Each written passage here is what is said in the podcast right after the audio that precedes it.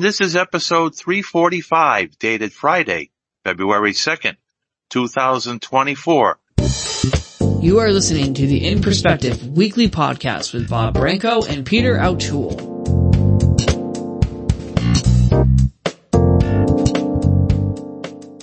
Hello everybody and welcome once again to In Perspective. My name is Bob Branco and this is episode 345 dated Friday, February 2nd, 2024. Yeah, Groundhog Day for those people who care. What a weird day Groundhog Day is if you really want to think about it, but that's a subject for another day. We won't talk about that. With us today, we have Peter Altschul, of course, from Coos Bay, Oregon. Peter, what's the weather like today? It is uh, typical Oregon weather at this time of year, which means windy, rainy, chilly, obnoxious, and generally better than snow and uh, what, what goes on in other parts of the country. So I'm fortunate to be here. We've had a very cloudy week. We're wondering whatever happened to the sun. It hasn't been out much in the past seven days or so, but hopefully it'll be out this weekend and we'll be all set with that. Before we continue, let me thank those people who make it possible for In Perspective to be aired. We start out with our media outlets. Thank you for airing us when you do. Tom and Lynn from Rosie's Place chat line, thank you very much for posting our programs. Also Raymond Gay, our producer and editor, thank you for putting out a quality program for us.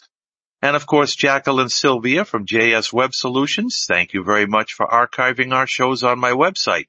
All you have to do to go to them is to go to my website, which is www.brancoevents.com arrow down until you get to In Perspective podcasts. Click on those and you will see most of our archive shows from latest to earliest.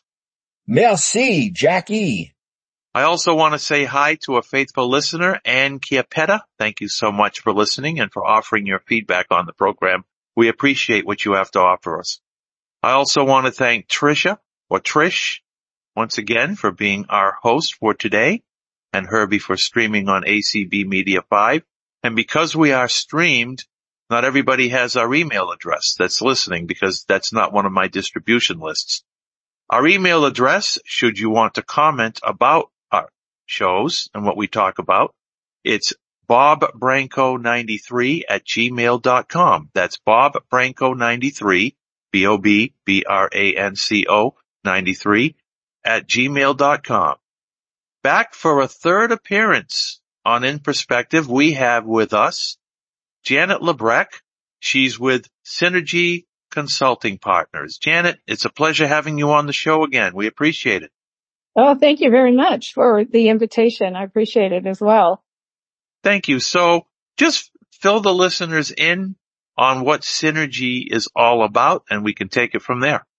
Sure. So as some of you probably know, or most of you probably know, I served as the commissioner for the Rehabilitation Services Administration under the Obama administration. And during his presidency, I was appointed to oversee all of the national vocational rehabilitation programs across the country, as well as some of the other programs that fall under that umbrella as well.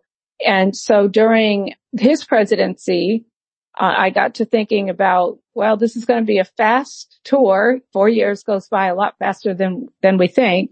What am I going to do beyond this? And I've always wanted to have an opportunity to start my own consulting practice, building on some of the career experiences and things that I've done, you know, over my career. And I, you know, my career started at the Massachusetts Commission for the Blind as a commissioner there. So in Massachusetts is my home state. And so after the Obama administration, I relocated. I live approximately about one hour, a little over an hour outside of Atlanta, Georgia. And I love that because I am not in the cold, although I just came from Omaha, Nebraska at 22 below zero for an entire week out there. So I was happy to get back to Atlanta to say the least. So I founded Synergy with uh, two colleagues of mine who I happen to have known who do very good work in the community. And our goal was to continue doing work with vocational rehabilitation agencies. We really had placed an emphasis on supporting the agencies and helping them to be more creative and innovative and certainly to be more consumer focused and stepping out of their comfort zone and identifying different initiatives and programs and opportunities. Number one, to connect either with the disability community itself or with business and entrepreneurs. There's a lot of opportunity out there and we really felt as though we wanted to connect with the agencies and, and take it one step further. And so we have engaged in working with agencies to do things like consumer engagement. So every three years, agencies are required to conduct a comprehensive statewide needs, needs analysis. And that is the purpose of that is to identify where the needs are coming from within each respective state. So regardless of who the disability community is, it's really there to gather feedback from the community specifically about the quality of the services, the type of services, were there opportunities that the agency could take advantage of? What was the relationship like with the agency and with the disability community? So every three years, agencies have to conduct these types of analysis and then they have to submit a report into uh, the Rehabilitation Services Administration and into Congress. And so that work in itself is very important because it gives gives the opportunity for the agency to hear a lot of feedback. Some feedback is, is positive. There's other feedback that's negative. There's always suggestions and recommendations by the disability community to talk about ways that they feel as though the agency can improve or engage the disability community differently. It's also an opportunity, I think, for the agencies to, to look at who they are engaging for internal operations. So for example, on the state rehab councils, you know, are there enough individuals that are represented on the board, you know, where the agencies can certainly reach out to and, and bring, you know, new individuals in to get new ideas and new participation. And so we, we look at everything from how their agencies are operating. Are they within compliance? Are they having a lot of issues with, for example, providing services, for example, to rural communities? Are they in need of looking at additional resources? And what's the best way to identify those resources?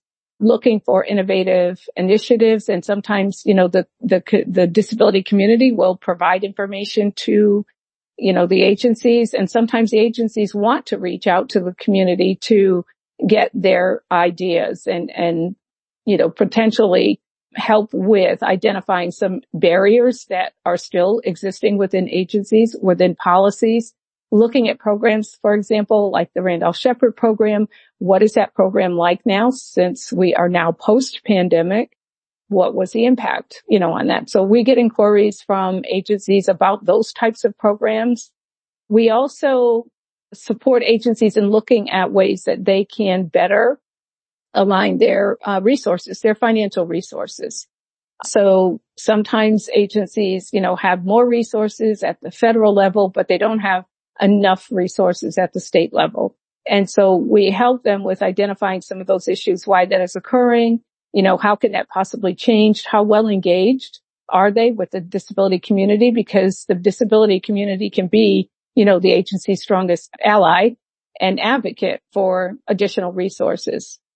And then we also do things like employment landscape analysis. So, you know, vocational rehabilitation counselors, and I, I was one for a long time, but I also worked in independent living and I did VR and, and I know that it's challenging sometimes for counselors to necessarily have their thumb on everything that's happening, you know, in, in the employment market today.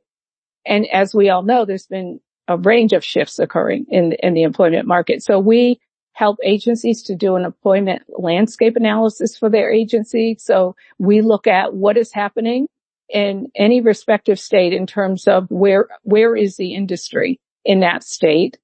What's the likelihood that that industry is going to remain sustainable? Are there going to be shifts in that type of work? But more importantly, we look at and help the agencies to understand that their counselors need to have their finger on the pulse of that information because as they are supporting their own clients going through vocational rehabilitation services, it's important for those counselors to know whether or not a specific field, for example, is going to continue to be sustainable in that respective state. And so, for example, if you have counselors and their and individuals are going to college and they're going to college in a field that's actually declining, then that doesn't help the client you know, because they're picking a field that's not going to be sustainable long term. They may be fine in the short term, but you really want to have people as prepared as possible in the long run so that they have that information uh, at the onset in terms of what types of employment may be actually more sustainable than others. And, and I think also too with the employment landscape analysis today, we've obviously had a significant shift and so the employment rate now for individuals with disabilities prior, you know, to the pandemic, you know, was, was much lower. It's now at about 22%, which is still, you know, low. But, and that, that increase in that employment rate actually occurred because of the pandemic. And so unintended consequences of the pandemic really resulted in the opportunity for individuals who have disabilities to become employed and work remotely. And I probably don't have to say this to any of you. We all know it. Historically, that has not been the case. And historically, we, we know that oftentimes organizations and agencies and employers were very adamant about not allowing remote work opportunities. And so when the pandemic hit and everyone had to pivot, and switch to remote working, a couple of things happened. One, number one, it demonstrated that individuals with disabilities, given the technologies and accommodations that they need, can absolutely work remotely. And so that created an opportunity for that type of an increase in employment for people with disabilities. Hmm. In other cases, you know, it actually became a barrier for people with disabilities. And one of the programs that we see that the most is in the Randolph Sheppard program or the vending program. And that has been significantly impacted that particular program. And so if you're not familiar with that program, it's a self-employment program where every state and a blindness specific agency has a program where individuals can become trained and they can operate their own vending location. And typically those locations historically have always been in federal or state buildings or municipal buildings. And some states actually have a large pocket of those kinds of businesses in the prison systems, the commissaries, and they operate their own businesses. And so once the pandemic hit, one of the unintended consequences of that is because the Randolph Sheppard program is concentrated in federal and state and municipal buildings. Well, a lot of those buildings you know, closed down because everyone was working remotely and many of those locations and those buildings and municipalities have not reversed. They, matter of fact, there's a lot of discussion about those buildings being sold or repurposed. And so it creates a problem for individuals who are blind who are relying on the Randolph Sheppard program as a self-employment opportunity. And so it's time to reimagine that particular program and identify some more innovative strategies or approaches to what else can individuals do, you know, for self-employment besides the priority, you know, that the national priority, the federal priority that people have for the Randolph Sheppard program. And so there's discussion about that as well. And so, and so it's, it's interesting just to see these kinds of shifts occurring and thinking about different ways. And we're trying to help agencies to, to do that. And we also interface with the community as well. When we have opportunities to work with the agencies, we, we have traveled around respective states and held focus groups so that we could hear comments from the community about, you know, specific services or about, you know, relationships, about service delivery, about challenges for agencies trying to secure vendors, you know, for services that need to be provided for their clients out in their community. So, and there's a range of different issues really. The, the VR program, although it's one program, it operates very differently in each state, but they're governed under the same rules and regulations. but there are very localized issues that impact some of those agencies depending on the state. If you look at a state like California or Texas, they're incredibly large states and they are, are very urban, but they're also extremely rural. And so there are a combination of factors and, and issues and challenges for both the agencies delivering the services, but also for the consumers who are in need of those services. So that's the work that we do with Synergy. And we also do some work with policy development since I've worked in, in policy for, for many years and particularly my role in the administration that, you know, redeveloping policies that govern, you know, the rehabilitation program. But we also follow what's going on legislatively too. So the thing that I'm most in tuned in and excited about is the marriage penalty proposed legislation on that, following that very closely and hoping that that marriage penalty act, it's, it's long overdue, uh, should be changed and, you know, hopefully. Definitely. Yeah, hopefully those. I, I think, I will say this, Janet, I will make a comment about that. And then I have one more question before I turn it over to Peter. The marriage penalty, I feel they set the bar way too low for income guidelines, way too low. Mm-hmm. And, and I, and I think, yeah, that has to be changed. I've written letters. I've had other people write letters in the past to different legislators about the marriage penalty and what's wrong with it. I'm hoping that there's more progress now than there was back then. There needs to be progress. Mm-hmm. Yeah, You know? I agree. Now, my question is, how much of a voice do you feel the disability community has in, in all the decisions that are made?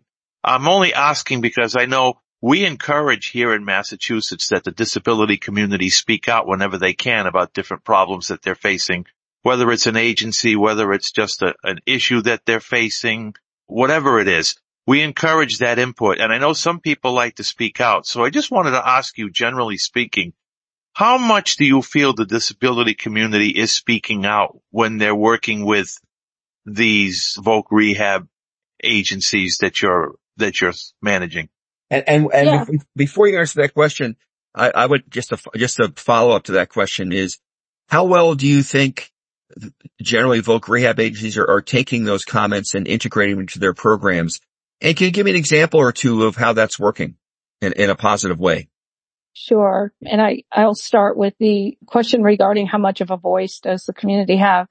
The view, the community has amazing power and ability to impact change and policies.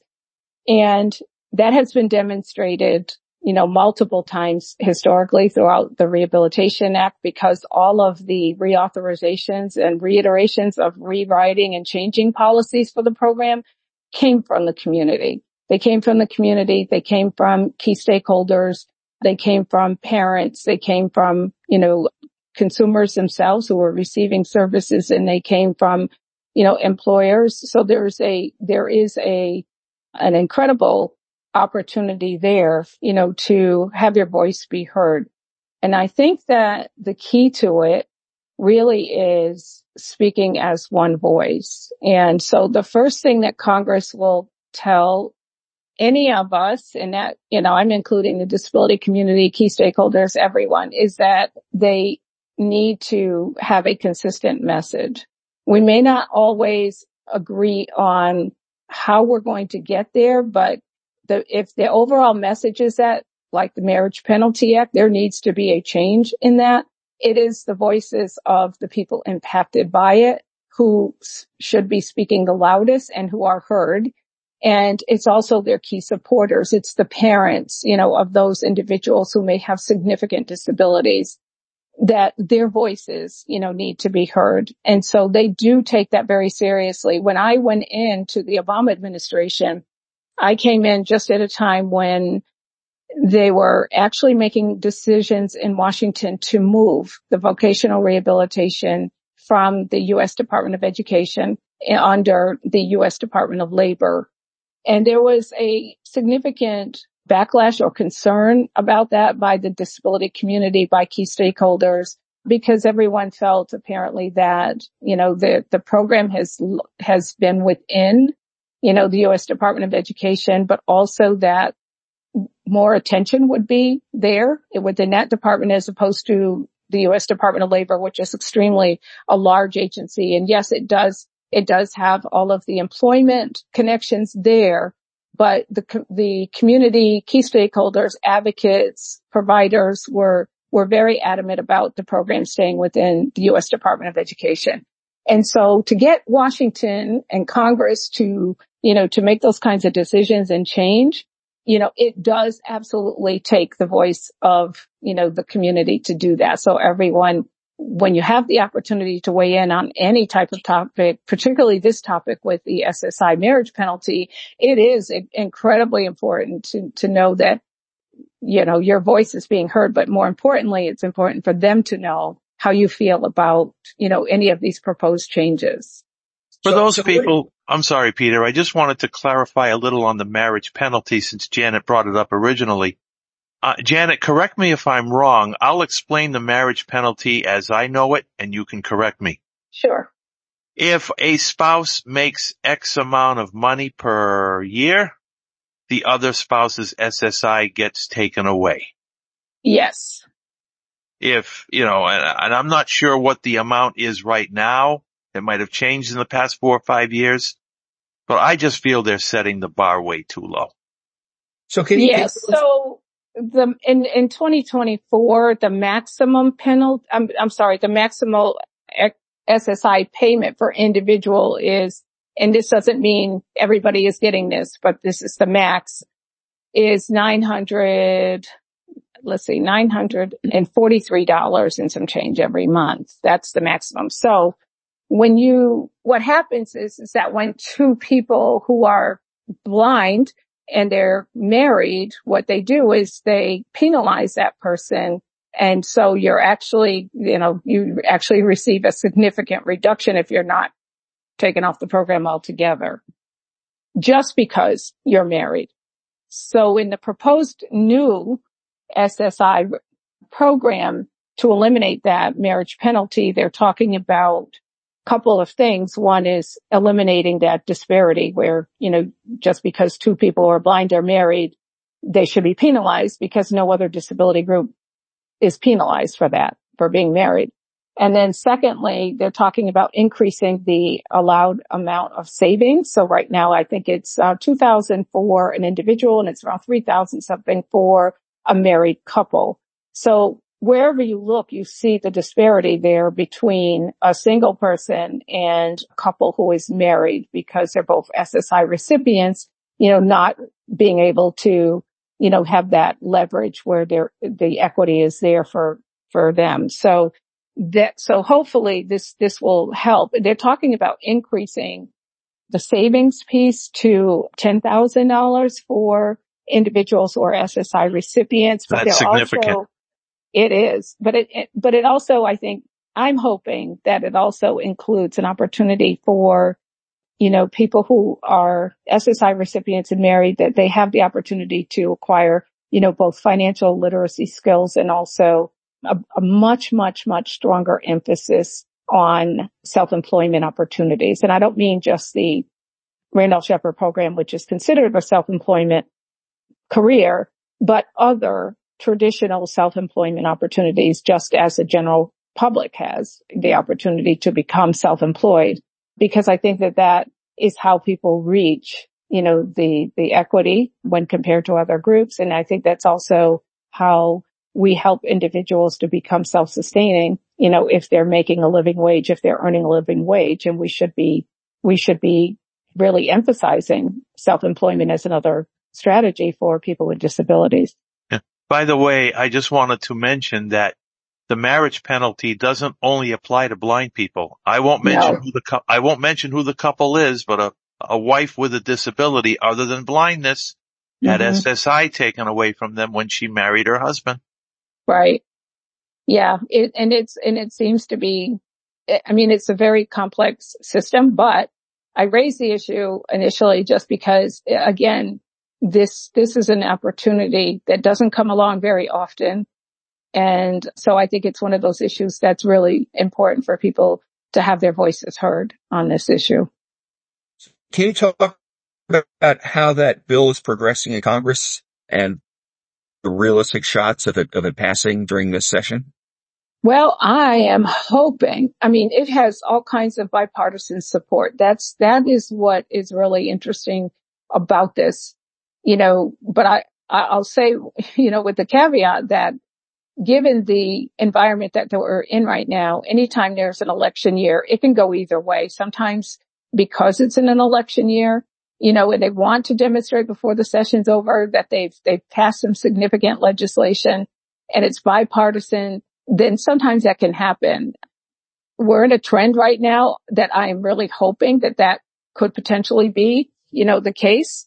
If not, I think that given the level of support that there is in a bipartisan level, that the next time around, the next session, hopefully that they, you know, that that would stay there and that that would continue to make movement. From what I understand, it is continuing to make movement and more representatives have signed on, you know, to it and agree to it. So the fact that it's bipartisan, I, I, it gives me some hope that, that they'll be able to, to move through some of this. Is there a bill number? Bill numbers? Yeah. yeah. Thank you, Bob. Uh, bill numbers or is this connected with other bills or did you, you know, what, what's going yeah, on? There, yeah, there is. I don't have that right in front of me though, but I think Bob, you, you actually put that out, I think before too.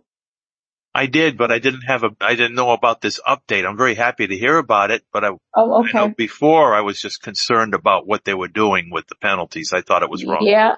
Yeah, no, no, it's, it's still, it's still hanging, it's still hanging in there, which is a really good sign. So I, I'll find the bill number for you and then I'll send it to you, Bob, and then you can distribute it. I think that'll be really helpful because this is the first time I've heard about this. Yeah, um, and it's it's significant news. Yeah, yeah, yeah, um, yeah. They, yeah, I'm I'm really excited about it, and I'm really hoping, you know, that that this really can drive some change. But also, just to give you an example, you know, when you think about self-employment in the general population, it's, a, it's around 8% of individuals that are self-employed.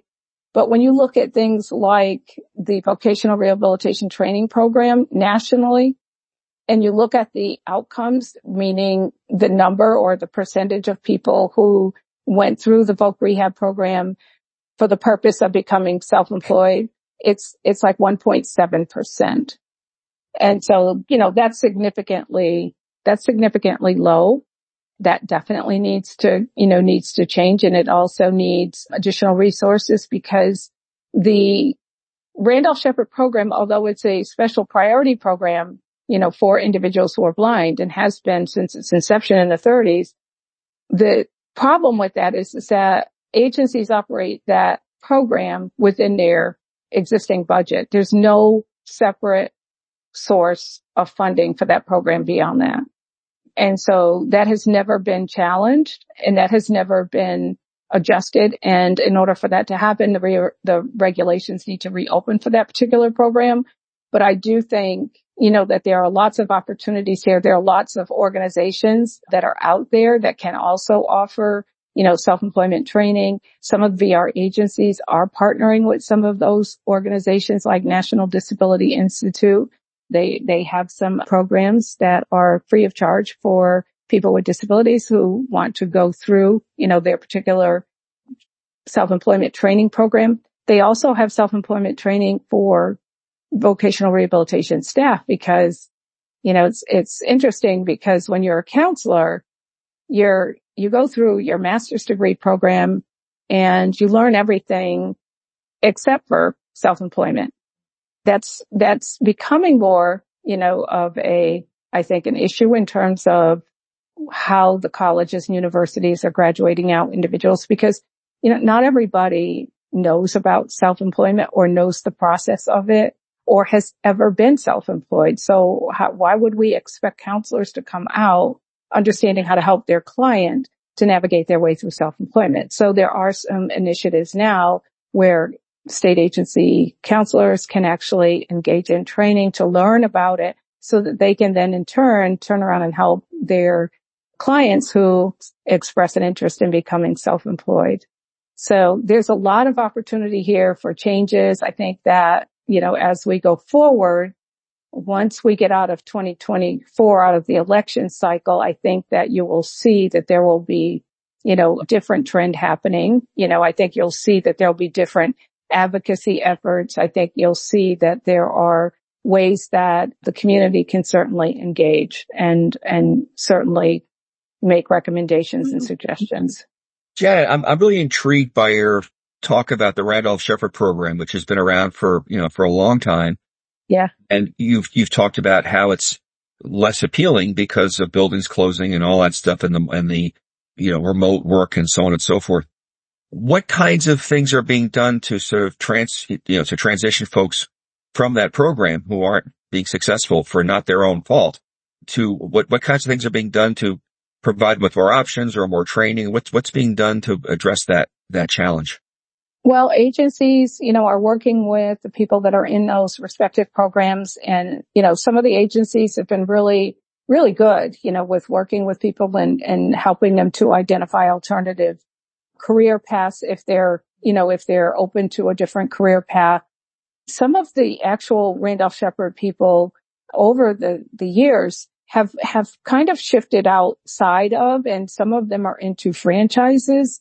So some agencies are working with, you know, consumers around that, but also there is an, an age issue in the, in the Randolph Sheppard program because it is an old program. So mm-hmm. individuals have tended to stay in that program for many years. So what happens is, is that those individuals since the pandemic and, and, you know, I think this is important because the pandemic not only had a, an impact in general, but many individuals who have disabilities have also comorbidity conditions, other health related conditions that really put them at high risk for COVID and other types of conditions, you know, that were exacerbated by COVID.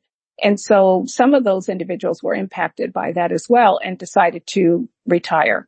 Many of those individuals in the program have been in there 20, 25 years, 30 years. I talked to somebody who was in there almost 50 years in the program.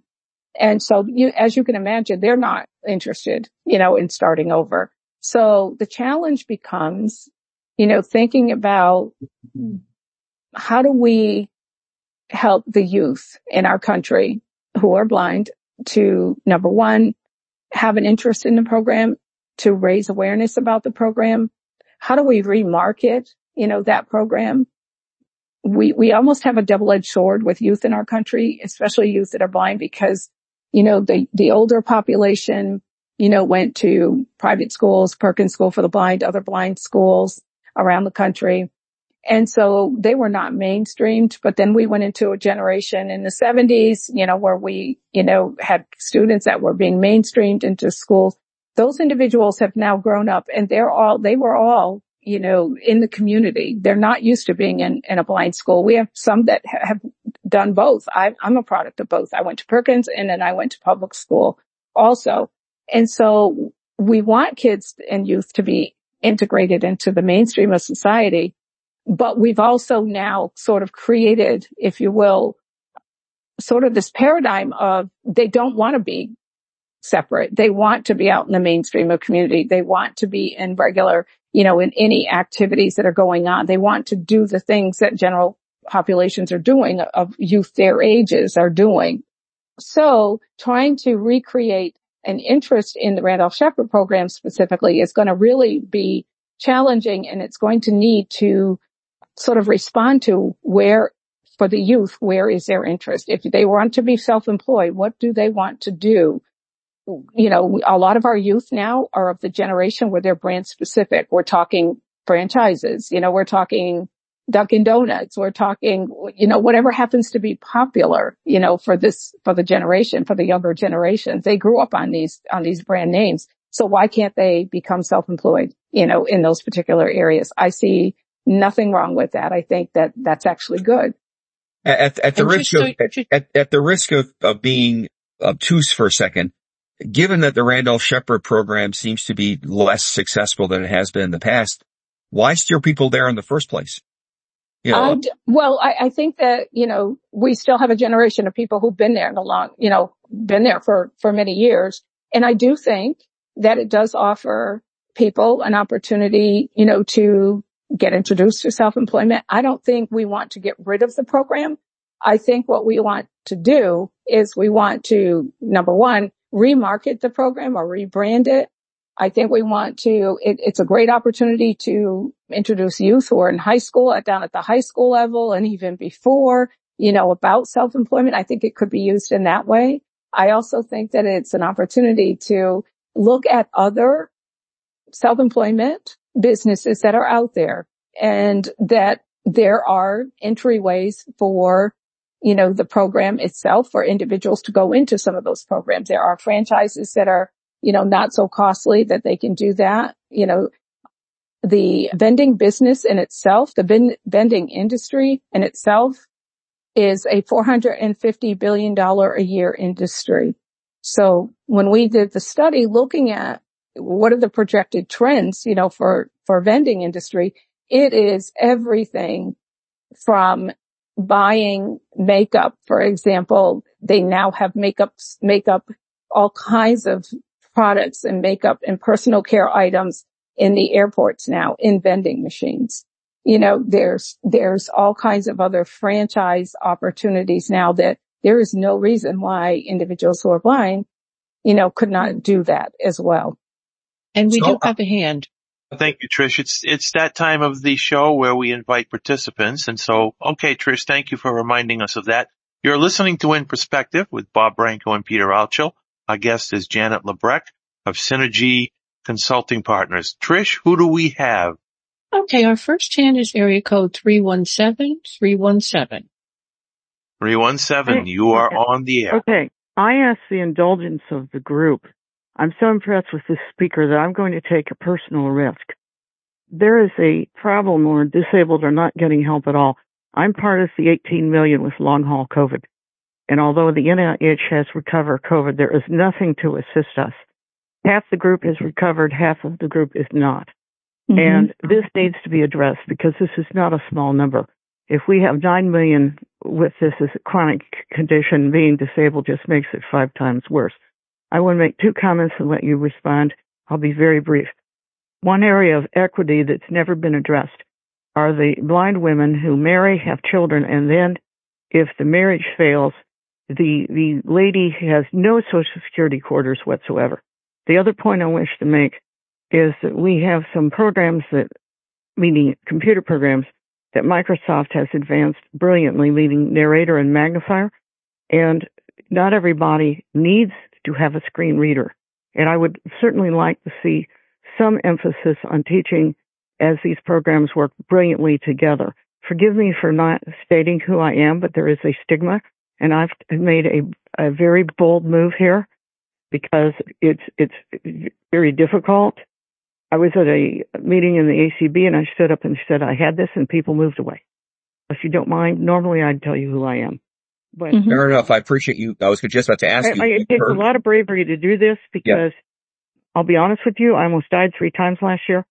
I'm, I'm surviving, but I've had to, I no physical therapy. It took me 48 days to learn to walk again.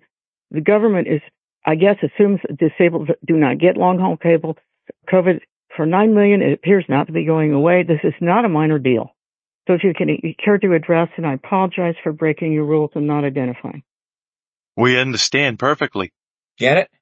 Yeah, no problem at all. And thank you for raising that issue because, you know, that is something that I do follow also, which is, you know, the, the impact of COVID, not just you know, the pandemic is over. I lost two colleagues of mine that were, that died as a result of COVID. And so not only the, the fact that they had COVID and they died from it, but there's that residual impact beyond that person's death. And that's the surviving children, surviving family members. And I know that there is a great deal of discussion that is going on also. And I know that the disability community and advocacy community is also talking about this because what COVID has done is created a new population for us in terms of those of uh, those individuals who were not disabled prior to COVID, but now then have been diagnosed with long haul COVID and all kinds of other, you know, physical, psychological and emotional trauma because of COVID also.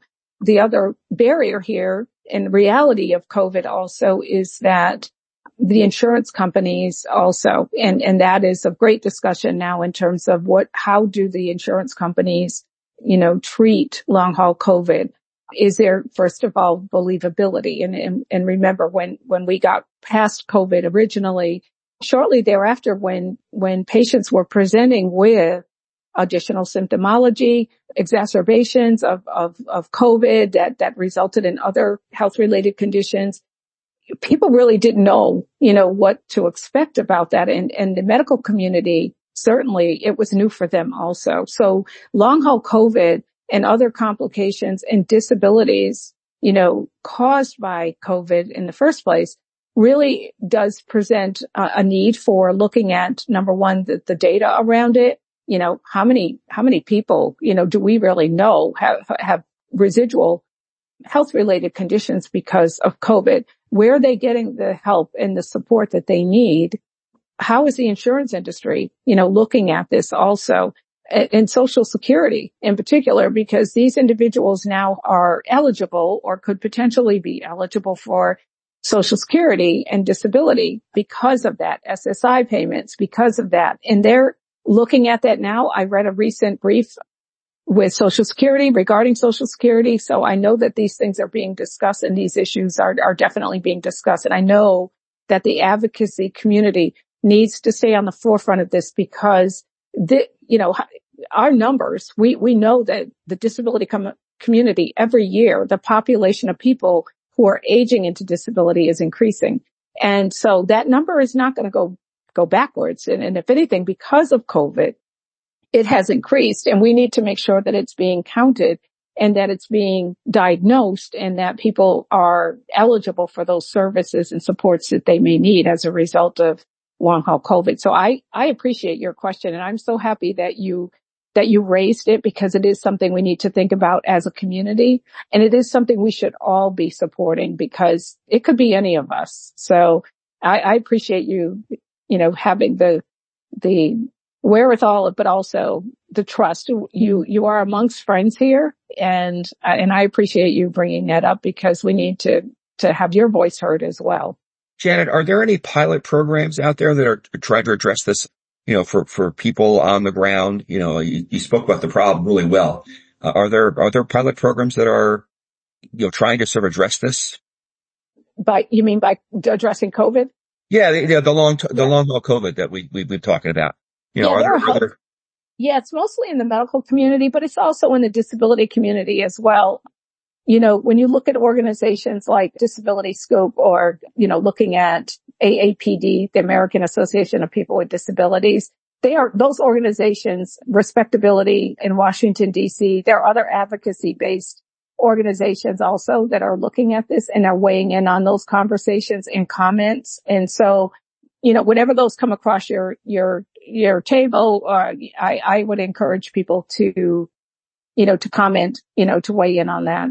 The Federal Register, uh, oftentimes, you know, if a specific topic like this comes up, whether it's, you know, whether it's long haul, long haul COVID or something else, you know, they usually have a mechanism for commenting periods so that people can, you know, weigh in on where they think the service delivery system needs to be or funding needs to be those, and it's usually done through those agencies and stakeholders and, and the disability community. So I guess my, my question okay. is, you know, uh, I've, I, I've run two or three grants that were pilot programs to address disability issues where we tried different things to see if they, made an impact on the problem. Just wondering if there's, if there's such grants out there that are being dressed, you know, to try to begin to address this problem because it clearly is a big problem. Yeah. So organizations and agencies like the National Institute of Health, they, they're going to be one of those key organizations that, that looks at this because it is a health, you know, related issue. And because any pandemic, uh, the CDC will sometimes have, you know, grants out for ways to think about improving the lives of people with disabilities. They, they may have a, a specific focus on, on COVID. I saw lots of things during the COVID lots of opportunities there, you know, when COVID was in play where they offered grants. And then post COVID, I have seen some grants focusing on, you know, both health disparities and looking at different issues that may have impacted people during, you know, during COVID. So, so it just depends on what the agencies are focused on. Everybody seemed to be focused on COVID during that time. I'm seeing less of that now. But I would certainly be interested in learning more about specific programs. You know, we're working with a certain community uh, to try to address the challenges of this long haul COVID thing and what's being done and, you know, to, to address the problems and what successes are we having? You know? Yeah. Uh, I, I, you know, yeah, we have about 10 minutes to go. Yeah. I didn't know if Tricia had anybody waiting for Oh yes, we actually have Conversation. three hands. So three. let's do Okay. them. Let's, let's for take them. let's take Christopher next. Christopher, welcome to the program. Hello. You might want to unmute your device. muted. We'll give him another few Okay. seconds and then we'll have to move on to the next person. Right. Let's go ahead on to Tony. Okay, Tony, you're up. You are on the air. Thanks. Uh, I'm interested in the company Synergy. Uh, can you tell us a little bit about your staff? I'm assuming that you're not a one woman organization, but I have no idea at all. Sure. Yep. Myself. I also partner with two, two other individual, individuals that make up uh, Synergy also. We have one person who both were from, both were actually working in state agencies. Another is a certified public accountant, CPA, and knows the state vocational rehabilitation system in terms of funding, in terms of budgeting. So he's a very strong financial background because we also do help agencies to look at ways as to how they are utilizing their funds, ways to better track their funds. So we work with them on that as well. And then the other person is a former state director also who also had a background in hospitalization. He is a PhD and we actually came together in 2017. I approached them because I knew about the work that they did and, uh, what a great job they did in helping one state get out of a lot of financial issues and got them into really good financial state. And it was through both their leadership, you know, to understand how the state systems actually work and understand the vocational rehabilitation program. So the three of us work together and then we have an admin person. And then if we're writing on specific policies or other issues like that, that where somebody else may have an area of, an, of expertise, if we're tied up on a specific engagement, you know, then we bring other people in to help us, you know, on that as well. So we're a small company, but we're just about everywhere. We're, there isn't any place that we haven't, you know, that we haven't traveled to. So we, we actually work with the states within their state. So we travel, we may stay there with them for a week or so at a time, working on initiatives and the initiatives and, and the work that they need to, you know, to change. You know, we have been in there anywhere from six months to two years, one state, three years, just doing different iterations of the work that we had initially started because they were exhibiting some amazing changes and, and better relationships. So we, we kind of do, do it all. Thank you, Anthony. Christopher, are you available? He, he is unmuted. Christopher, you're next. Okay. Hello? Christopher, you are unmuted. Go ahead. Mm, No. Perhaps not. Yeah. Well, he, he is shown unmuted on my computer, so I don't know, but, uh, you want to move on to Beth? Let, yeah, let's move on because obviously he's not responding. Okay, Beth, go ahead. Hello, Beth? Yes, I have a few comments to make. If you work with people in different states, New Mexico doesn't seem to have too much of a VR program, not only for blind, but for other disabilities as well. And there are lots of blind seniors who would still like to work and like commissions for the blind are not interested in training them that much. So you're talking about the state of New Mexico. Have you, have you approached them? I'm just curious as to what your Yes, experience I have. hmm And what was their response? They didn't really seem interested. Hmm And then because I live in an apartment that has a month to month lease, they wouldn't help me get computers so I could get computer training and and stuff like that. Now I know you could get some from other places, but they just didn't seem interested. And I know that they take they took away the homemaker program in a lot of these VR agencies for newly blinded seniors. And I, I don't think that's fair because sometimes they're the only, the only way that a, a person could learn how to regain their function in the world after losing their sight through, you know, when they're seniors like that.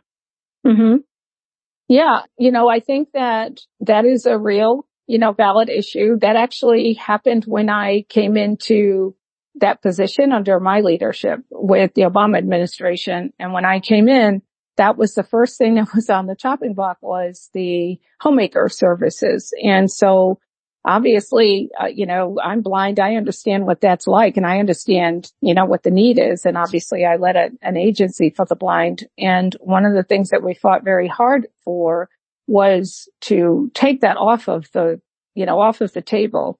And the best we were able to do with Congress was to get them to agree to an extension for agencies you know, to be able to not cut everybody right away, but to take it as an individual on an individual basis and provide an extension for agencies. And now, you know, that is long since passed that extension period. And so I am really hoping that during the next iteration of the Workforce Innovation and Opportunity Act that they will reverse that. Part of the issue was that nationally homemaker statuses for vocational rehabilitation agencies was a little bit less than 1% of the total number of services that were provided by VR agencies.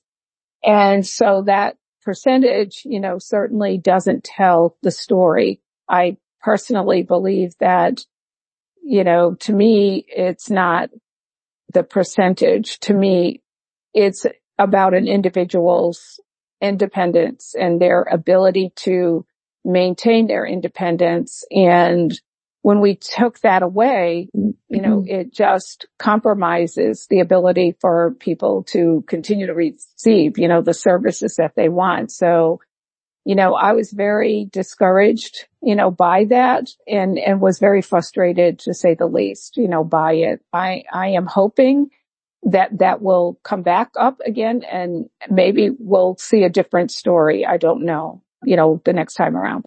A lot of, again, depends on the community coming out. I can fight the battles and I did fight the battles, you know, in terms of that, but if enough people don't come out and support it and tell the personal stories, the personal impact that it has, that's what Congress responds to. They respond to those stories. They respond to the impact. And especially they respond when it's in their districts, you know, when they have individuals in their districts. And this is an issue that impacts every single district. Thank you, Beth. Yeah. We have about one minute to go. Uh, Trish, that Christopher, Christopher could, still has his hand up and he's unmuted be, now. Could that be Chris? Because there was a Chris on my list before I started the program. Chris Coulter. Could that What's be her? coming up on my computer is Christopher. Christopher, can are you, you're unmuted. Go ahead. I don't know what his issue is. Yeah. Okay. All right. So I, I, there's a question I'd like to ask you. I don't think there's time for us to ask you. Janet, we have to have you back. For one thing, I'd love to know some of those amazing stories that you're seeing across the state of Voc Rehab doing amazing things. I think that's an important question for you to address next time we speak. Uh, yeah. Time. I, I do want to thank you for the work that you're doing. I learned so much more from you talking with you in you know, an hour than I do in six months, you know, doing whatever else I do. And, and it's very encouraging what I'm hearing too. You know, the disability stuff. You're so, providing a lot of encouragement today. So yeah, thank you. For, there's reason to be, to be hopeful for sure. Yeah. So if we can, we, will hopefully we'll bring you back. And the first question I hopefully remember to ask you is, what are those success stories? I think it's important for us to hear those. Yes, Love to hear absolutely. more about them. Yes. And I also want to hear an update on the marriage penalty. And if you have something before you come back, let me know and I'll spread the I, word. I'll definitely, yes, absolutely. And I'll email you the bill as well. yeah, thank you, could, you very yes, much. Yeah, send us the bills because I, I, I, that, I think it's important yeah. for folks to, to get the information. Okay. Absolutely. Janet, thank you so much for being a part of our program today. We appreciate your time and You're continued success with Synergy too. Thank you. Have a great weekend. You too. Next Bye-bye. week, we're going to have a regular back, another regular. Uh, Congressman John LeBoutillier will be gracing us with his presence next week on In Perspective. Thank you, Trish. Thank you, Herbie. Thank you, Peter. And thank you, callers, for being a part of our show. Go safe with God's abundant blessings. Have a great week, everybody.